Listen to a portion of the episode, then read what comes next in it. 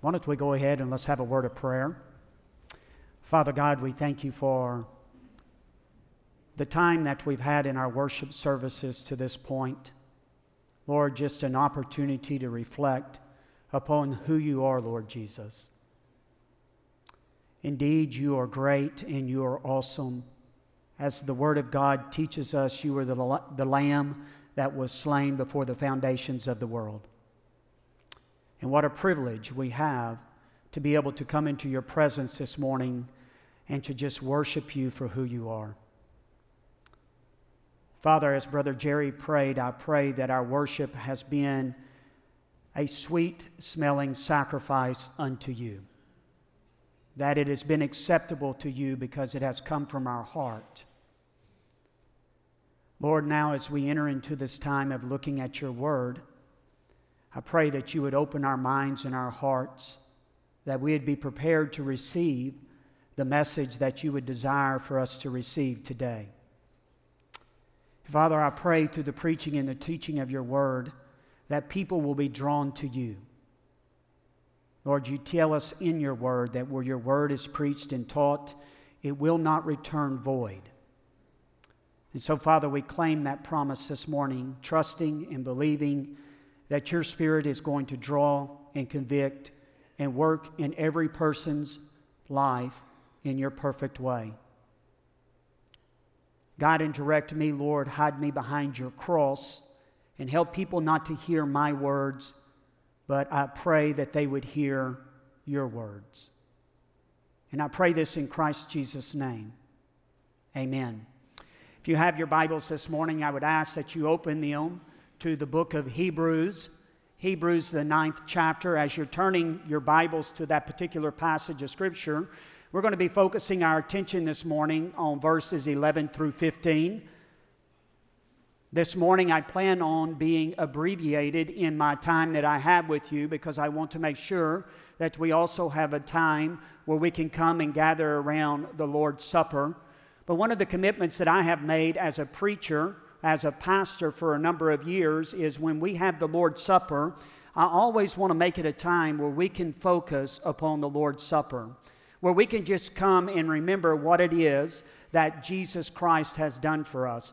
I hope that you have recognized in the songs that we've sang this morning that has been what our plan is is to try to get a time in which where we can just come and focus our hearts and our minds on what Jesus Christ did at the cross and through his sacrifice and through his burial and through his resurrection.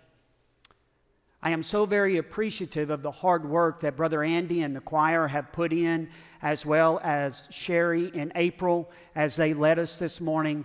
I hope that God has just spoken into your heart and your life through those songs. And I hope that our minds, our hearts will be open to just allow God to speak into our hearts and our lives what it is that He wants to say through His Word this morning. We have a great privilege, as I've stated earlier, as God's church to gather around the Lord's table, to come and to observe the Lord's Supper. But I want to remind us of something that I believe is of great significance as God's people. When we come here today to gather around the Lord's table, it is not a memorial. That is not what we've come to do. We don't come to remember a dead Savior we come to remember a living Savior, a Savior who has risen from the grave, and through faith in Him, we are enabled to have a relationship with Him. And so I want to remind us of that today that we come today to meet with a risen Savior, Jesus Christ, at His table. So I want you to hear the words of the writer of Hebrews this morning in Hebrews, the ninth chapter, verses 11 through 15. This is one of the most intriguing books and most fascinating books in all of God's Word. I don't know if you've had an opportunity to study this book, but I'm always fascinated to it because it gives us a good, clear understanding of the Old Testament in relationship to the New Testament. the old covenant in relationship to the new covenant. I love what it says in chapter 10 of the book of Revelation that everything that happened back in the Old Testament was a shadow of that which was to come. The law, the sacrificial system, all of the feasts that the children of Israel practiced, the tabernacle, all of that in the Old Testament was simply a shadow. And what it was doing was pointing to the time when the stage would be set and Jesus Christ arrives. And now it's no longer a shadow, it is clear we can see in person everything that in the Old Testament was pointing to. It was all screaming, pointing to the arrival of the Messiah the long awaited Messiah that God had promised to the children of Israel. And that's the reason Jesus Christ says to us in Scripture, He's not come to do away with the law, but He's come to do what? To bring fulfillment to the law. All of the Old Testament finds its fulfillment in Jesus Christ. I like what one of my seminary professors used to tell us. If you look hard enough, you can find Jesus on every page of the Bible. I am convinced of that. If we know where to look and what we are looking for, we can very clearly see Jesus Christ in, eh, on every page of the Bible. Whether it's through a type of Christ that we find in the Old Testament, through the sacrificial system that is pointing to the ultimate sacrifice, the once for all sacrifice of Jesus Christ at the cross, whether it is the tabernacle, the earthly tabernacle being a picture of a heavenly tabernacle, and in the same way that the high priest entered into the Holy of Holies and made sacrifice once a year on behalf of himself, his family, and the children of Israel, do you know what it says here in this passage of Scripture? That Jesus Christ has done the same thing on our behalf. He has entered into the Holy of Holies, but not the earthly tabernacle, isn't that right? But a heavenly tabernacle that the earthly tabernacle was patterned after. And he passed through the Holy of Holies. And do you know what Jesus Christ did? He offered a sacrifice. But it was not like the Old Testament sacrifice. He offered himself as a sacrifice. The once for all sacrifice, the substitutionary atonement. I was reading in one of my commentaries this week. I like what it said about the Old, Test, Old Testament sacrifices. The writer of the commentary made this statement. He said, I don't think any of the Old Testament sacrifices were willing to go. Isn't that true? I doubt if there was any Old Testament sacrifices that was like begging to go and be sacrificed on behalf of the children of Israel. But he said there is one who has willingly offered himself on our behalf. And as we sang earlier in the song, the red blood, the blood ran red, we owe it all to him. Everything we owe to Him. All that I am and all that I have belongs to Jesus Christ. Have you come to that point in your life this morning where you have offered, where you have surrendered everything you have to Him? You've said, Here it is, Jesus. It's all yours. I want you to listen to what it says here, verse 11. Listen to what it says. But when Christ appeared as high priest of the good things that have come, then through the greater and the more perfect tent, not made with hands, that is, not of this creation. That tent that he is referring to there is a pattern of the earthly tabernacle. The tent that was that the children of Israel worshiped in in the wilderness was the tabernacle. It was patterned after a heavenly tabernacle the tabernacle that Jesus passed through was this earthly, uh, I mean, this heavenly tabernacle. He entered once for all into the holy places, not by the means of the blood of goats and calves, but by the means of his own blood, thus securing an eternal redemption. For if the blood of goats and bulls and the sprinkling of defiled persons with the ashes of heifers could sanctify for the purification of the flesh, how much more will the blood of Christ, who through the external Spirit offered himself without blemish to God, purify our conscience from dead works to serve the living God? So, have you understood what he's saying so far to this point? What he's saying is just as the high priest in the Old Testament entered into the Holy of Holies once a year on the Day of Atonement and offered a sacrifice, Jesus Christ, the high priest of the new covenant, has entered into the Holy of Holies, but not an earthly Holy of Holies, but a heavenly Holy of Holies, and he has offered himself there as a sacrifice on our behalf. A once for all sacrifice. And through that perfect sacrifice, Jesus Christ Himself, He was able to meet the just demands of the law. What the law required was a perfect sacrifice. Jesus Christ met those just demands. Now, think about it for a moment. If Jesus Christ hadn't met the just demands of the law, God would have never raised him from the dead. But by virtue that God raised Jesus Christ from the dead, do you know what God was saying? He was putting his stamp of approval on the sacrifice of Jesus Christ. He was saying, I accept your sacrifice as the once for all sacrifice offered for the sins of mankind. Isn't that great? Amen. There's no need for further sacrifices. It was the perfect sacrifice that could never be repeated. Now go back and listen to what he says here in verse 15. He says, Therefore, he is the mediator of a new covenant, so that those who are called may receive the promised eternal inheritance, since a death has occurred, that redeems them from the transgressions committed under the first covenant. As I stated earlier, we have the opportunity to gather and observe the Lord's Supper. The Word of God teaches us that Jesus Christ took a common meal of that day and time. It was called the Passover meal and he gave spiritual significance to his followers. He took the bread, he broke it, and he said, This bread represents my body, which I lay down for you. Then he took a cup and he said, The juice in this cup represents my blood, and it is through that blood that he sealed his covenant with his followers the new covenant that we find in the New Testament. The new covenant that the writer of Hebrews is speaking about throughout this book. Over and over again, what the writer of Hebrews is saying is the new covenant that Jesus Christ has sealed with his blood is superior to that of the old covenant.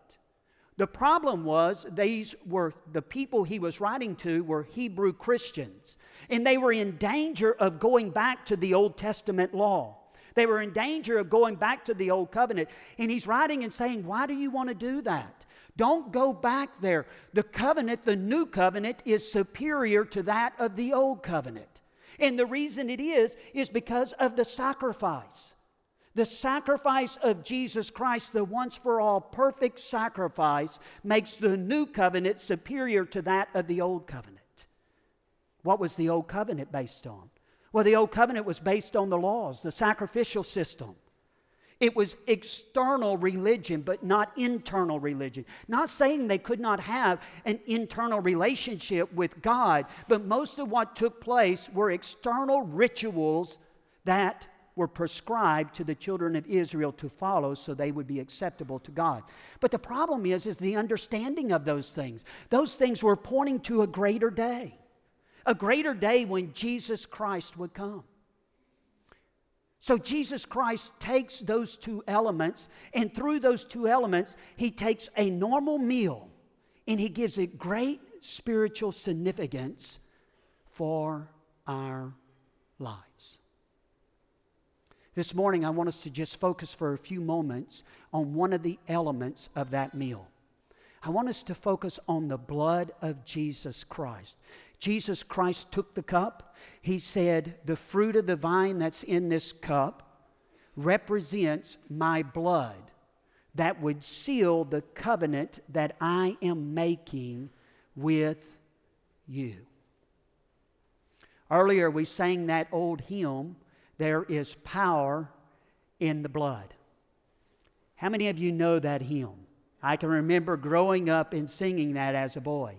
I love the words. I want you to hear the words of the course one more time, and I want you to just listen to them carefully. There is power, power, wonder working power in the blood of the Lamb. There is power, power, wonder working power in the precious blood of the Lamb. I thought about singing that this morning, but I changed my mind. I don't think that would have been very wise. But did you hear what the writer said? There is power in the blood of Jesus Christ. As a matter of fact, in the 10th chapter of the book of Hebrews, he goes on and he writes, Without the shedding of blood, there can be no forgiveness of sin. I've thought about that statement a lot this week. There is power in the blood of Jesus Christ. And as I thought about that statement this week, this is the question that keeps coming back in my mind. A power to do what, though? There is power in the blood of Jesus Christ, but a power to do what? Well, I think that is the question that the writer of Hebrews answers for us in this passage of Scripture. He's going to say the power of the blood of Jesus Christ has the ability to do three things. Let me quickly just state them to you this morning. Number one, first, the blood of Jesus Christ has the power to secure our eternal redemption. Amen? Listen to what he says here in verse 12. He entered once for all, that's Jesus Christ entered once for all into the holy places, not by the means of the blood of goats and calves, but by the means of his own blood, thus securing eternal redemption. Did you hear what the writer said here? What all of the Old Testament sacrifices couldn't do under the religion of Judaism, Jesus Christ did through his, did through his sacrifice for us. Through his sacrifice, what Jesus Christ has done for us is he has secured eternal redemption for you and I. That word redemption is such a powerful, rich word. As a matter of fact, the word means to purchase or to ransom something. It was used of a slave who was bought off the slave market and then he was given his freedom.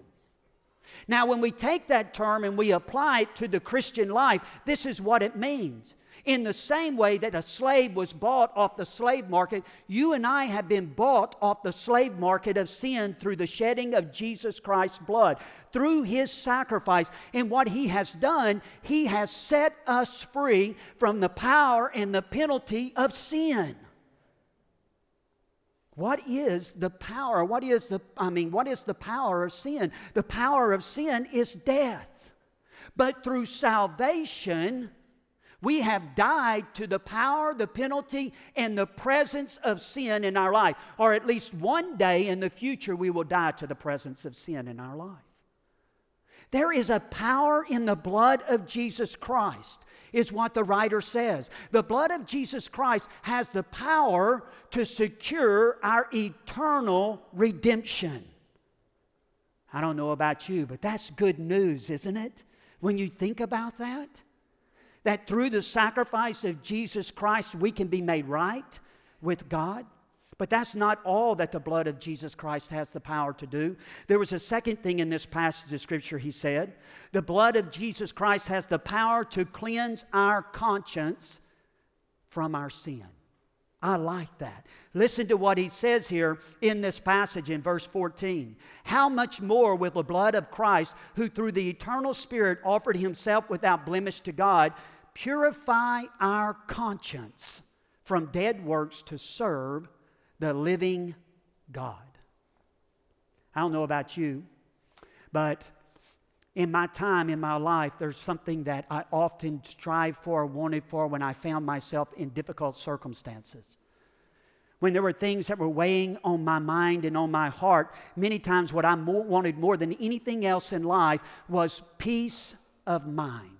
Have you ever found yourself in that kind of situation where you find yourself in the midst of challenging, difficult circumstances, and what you crave, what you desire more than anything else in life is just peace of mind. Have you ever experienced that in life? I have. If you've experienced that in life, you can understand what every single lost person goes through. For the lost person, there is no lasting spiritual peace in their life. And the reason that is, is they're living under the wrath of God. They're at enmity with God. And because of that, they cannot experience true peace, spiritual peace in life. There is a guilt that is always hanging over their conscience. And the reason there is a guilt that is always hanging over their conscience is because they have broken the moral law of God. It's like the old saying that goes people feel guilty because they are guilty. It's true. It's true. Now, listen to me carefully this morning. That's the bad news. The bad news everyone apart from Christ is living under condemnation. But I want you to hear the good news this morning.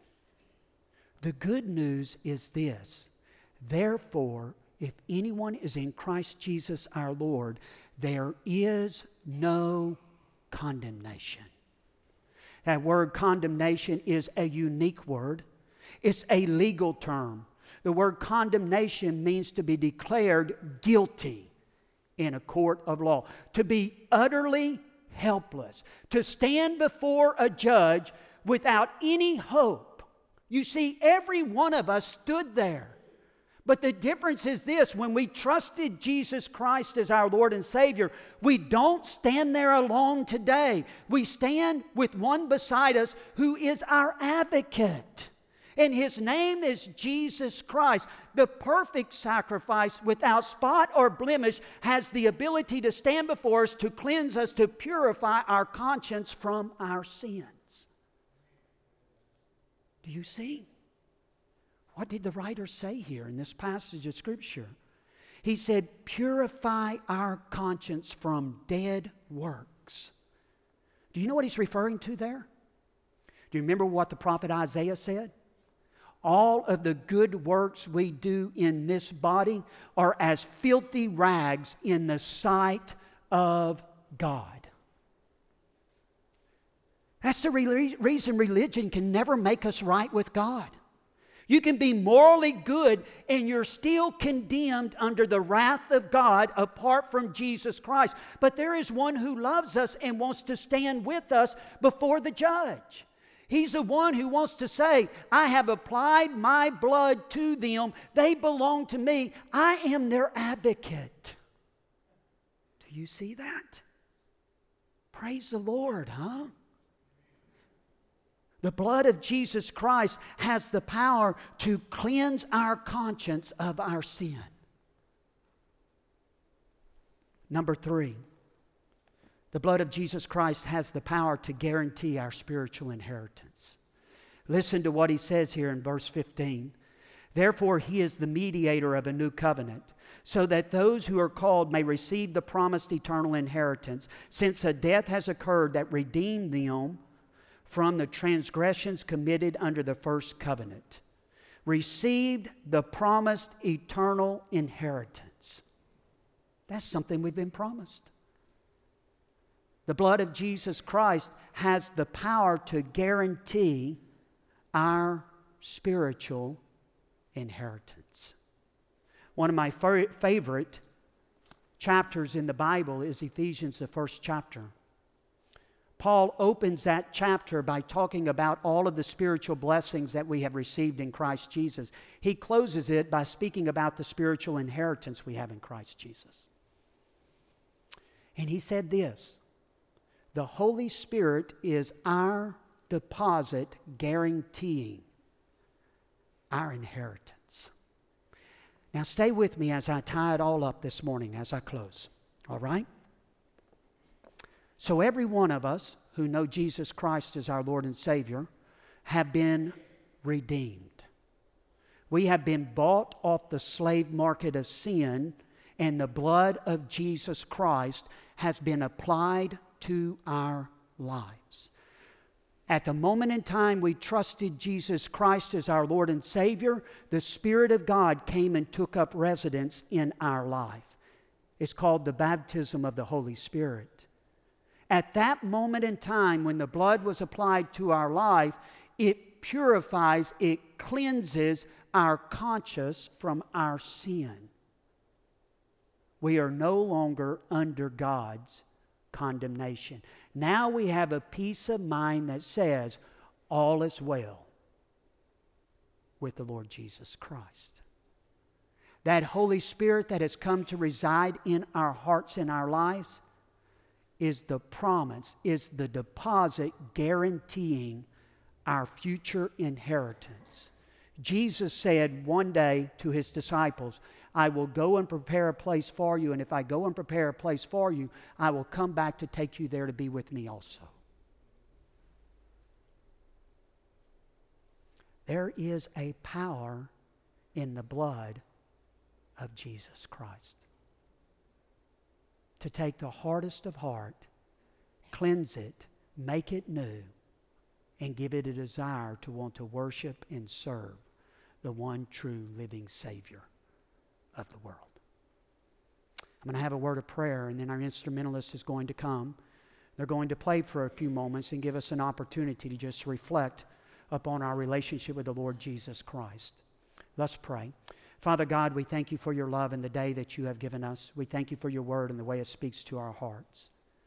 Father, now as we enter into this time of the Lord's Supper, I pray that each one of us would reflect upon our own lives.